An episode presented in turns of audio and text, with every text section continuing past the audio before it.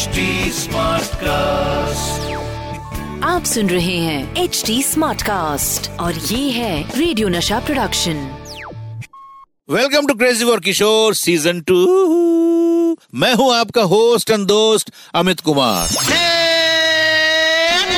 Crazy for Kishore Season 2 आज मैं बहुत ही सीरियस मूड में हूँ और मैं बहुत सीरियस बात करूँगा। अरे बांगड़ुओ, मेरी बात को इतनी सीरियसली ले लिया। अरे भैया, बाबा की बातें और सीरियस ऐसा कभी हो सकता है? बोलो बोलो। नहीं ना? तो हम भी बिल्कुल सीरियस नहीं होंगे और बात करेंगे बाबा और फ़िल्म डायरेक्टर सत्यजीत रे की। क्या कनेक्शन था बाबा और सत्यजीत रे के बीच? बाबा के कारण कैसे बनी एक रुकी हुई फ़िल्म और ऐसा क्या हुआ कि बाबा के कारण सत्यजीत रे को रोकनी पड़ी शूटिंग आज होने वाली है बहुत खास बातें, लेकिन आपको भी याद है, मुझे भी याद है।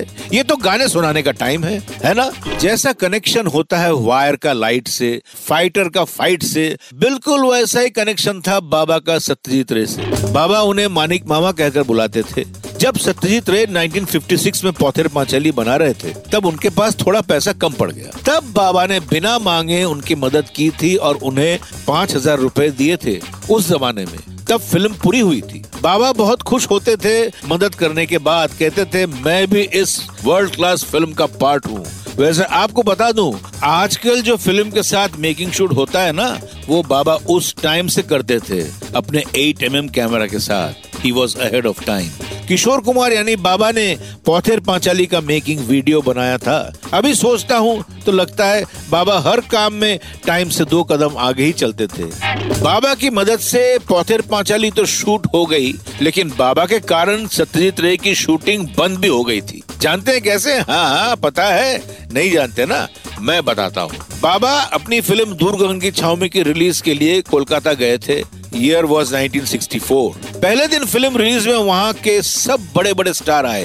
दूसरे दिन बाबा पहुँच गए सत्यजीत रे की फ़िल्म शूट में। उस टाइम सत्यजीत रे फ़िल्म का पुरुष महापुरुष की शूटिंग कर रहे थे। कोई सीन चल रहा था और बाबा ने सेट पर एंट्री कर ली और कहा, मानिक मामा मानिक मामा, मैं ऐसे गची मैं आ गया हूँ। और सत्यजीत रे बोले ओ किशोर तू किशोर आ गया pack up pack up pack up करो पैकअप करो. बस सारी शूटिंग रुक गई और दोनों बातों में लग गए। मुझे याद है वहीं पर बाबा बोले मानिक मामा मैं एक पिक्चर ऐसा बनाना चाहता हूँ किशोर Kumar direct Satyajit Ray for the first time Manik मामा बोले हाँ हाँ बना तू बना बना ले। बाबा बोले लेकिन मेरी एक शर्त है आपको पूरी पिक्चर में हाफ़ पैंट पहन के काम करना पड़ेगा।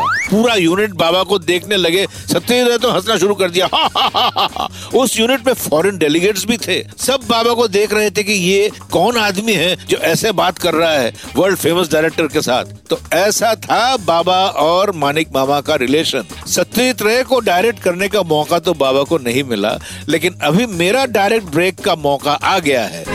बाबा और सत्यजीत राय इतने क्लोज थे कि जब भी सत्यजीत राय मुंबई आते थे, उनकी फ़िल्म की शूटिंग या मिक्सिंग, डबिंग सब यहीं होती थी राजकमल स्टूडियो में।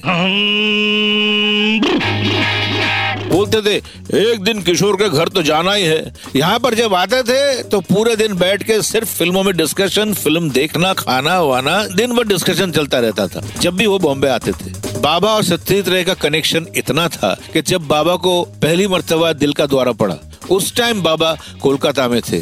1981 की बात कर रहा हूँ।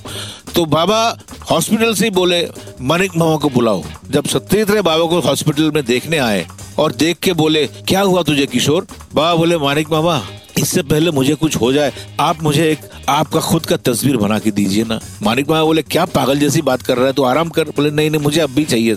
तो उन्होंने उसी वक्त एक पेपर मंगवाया और वहाँ पे बाबा के सामने बैठकर स्केच किया अपने खुद का तस्वीर because he was a great artist उन्होंने फ़ोटो बनाई और बाबा को वहीं पे पेश किया। तो उसके बाद बाबा ने जब फ़ोटो देखा, बाबा के आँखों में आँसू आ गए। तो सत्यजीत ने कहा ज़्यादा रोने का नहीं, रोने का नहीं, रोने का नहीं जस्ट पेपअप पेपअप जल्दी से ठीक हो जाओ। ये फ़ोटो हमारे घर में अभी भी है, उनका साइन किया हुआ।